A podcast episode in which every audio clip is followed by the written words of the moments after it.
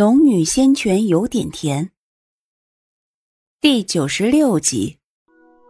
不过忙活一番下来，他还是有些收获的。捉到了2条鱼，这些鱼通体雪白，全部只有手掌长短。2条鱼想喂饱他们2人肯定是不行的。但是眼下他实在饿得慌，还是先吃点东西，有了力气再继续捉鱼。把2条鱼洗干净后，便拾了些柴禾架起来，施展纵火术慢慢的烤。此时他浑身湿透，身上还有一股鱼腥味，原本可以用灵气烘干衣物，但是他想着这几日奔波还没有好好洗过澡，这里河水清澈，便动了洗漱一番的念头。于是看了一眼烤鱼，火不十分大，想来烤好还得费一些时间，于是便沿着河岸慢慢往上走。河水十分清澈，一直走到树林里，河面才更宽了些。他寻到一块大石旁，岸边还有草丛遮蔽，水虽然依旧清澈，但河底显然深了不少。因有水草的缘故，颜色呈深绿色。他调动灵气，感知了一下周围的情况，发现没有人后，才利索地解开了衣裙，缓缓踏入河里。他晶莹白皙的肌肤，一触河水便是一阵哆嗦。真够凉啊！慢慢适应了温度，他缓缓沉下去，只露出脑袋以上的部分在水面外。先是擦洗了一下身子，又散了发，轻轻搓洗。只可惜修仙者虽然是超自然的存在，但时代的落后依然没有沐浴露和洗发香波这样的东西让他每洗一次澡。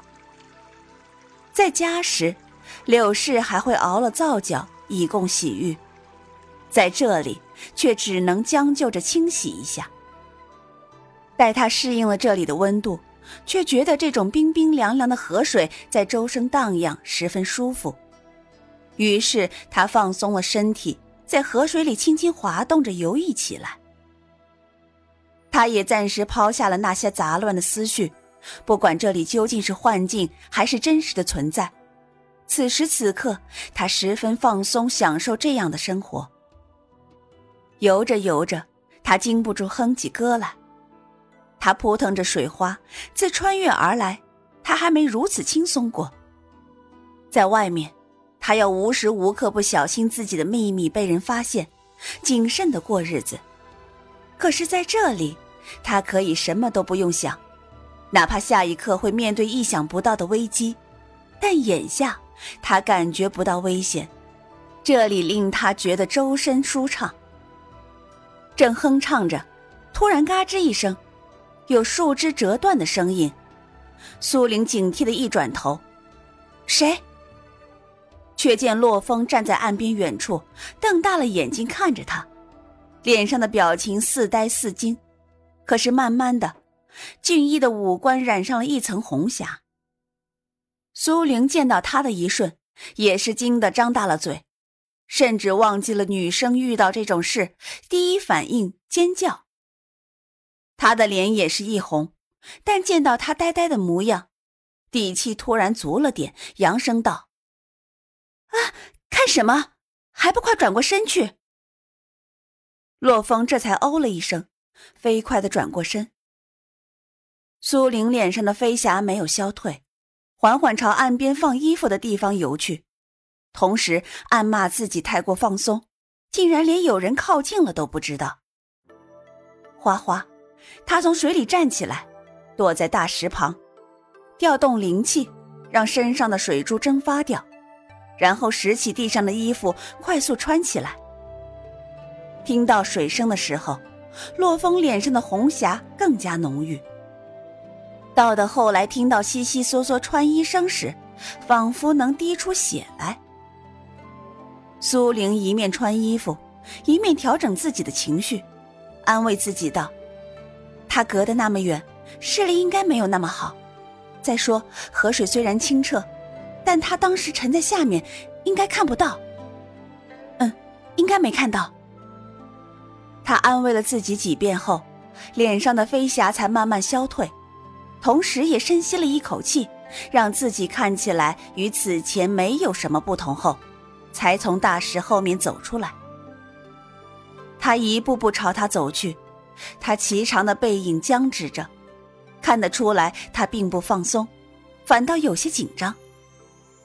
这一来，苏玲原本调整过来的情绪又开始翻涌。两人一前一后的站着，洛风没有转过头来，也不知道在想什么。苏玲却因为他如此反应而有些尴尬，想要说些什么来化解此前的气氛。就在这时，洛风突然道：“我会对你负责的。”他说这话的时候，清月的声音还有些颤抖。苏玲原本心情有些尴尬，听了他结巴着说出这句话，心里顿时一松，不由有些好笑。你又没做什么，负什么责？听他这么说，洛风蓦地转过身来，脸上的红色还没有消退。但是我看得出来他很为难，不知道怎么开口。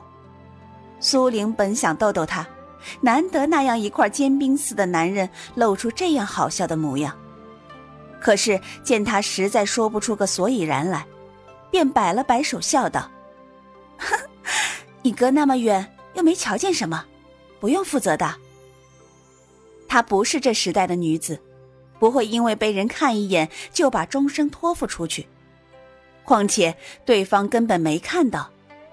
她的另一半一定是要与她心心相印的人。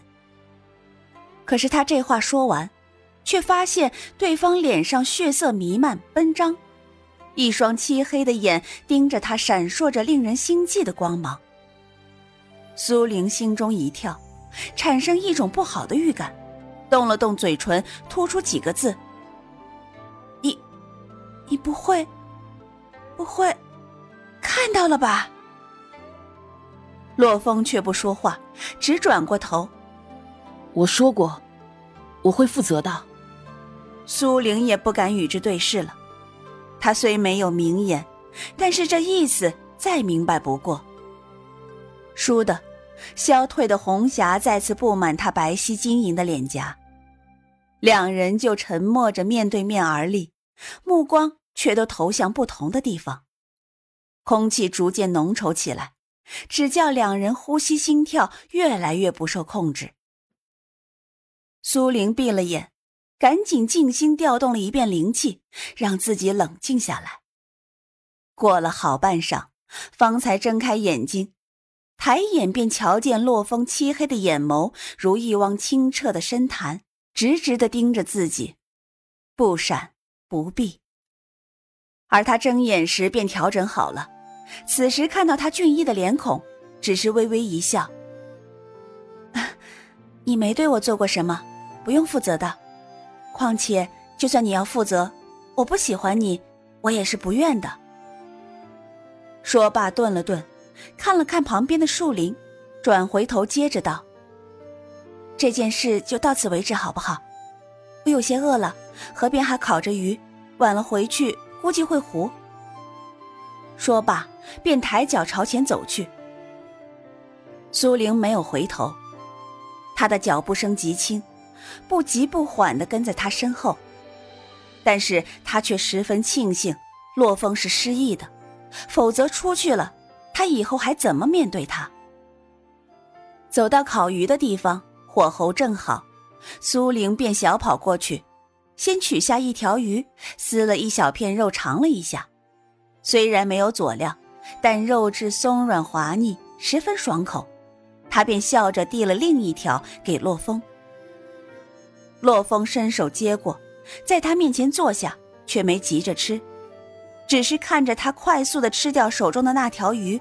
过了好半晌，他才轻轻地说道：“我说过，我会负责的。”苏玲手指一僵，咬鱼肉的嘴还贴在鱼身上，眼神微微一闪，没有回答，只是低着头继续吃起来。待吃完了鱼，肚子没那么难受后，苏玲才丢掉手中的鱼骨，对洛风道：“你怎么知道我在这里的？我还以为你要睡很久，想等鱼烤好后再拿回去给你吃。”洛风虽然失了忆，但人的一些行为却不会随着记忆而消失。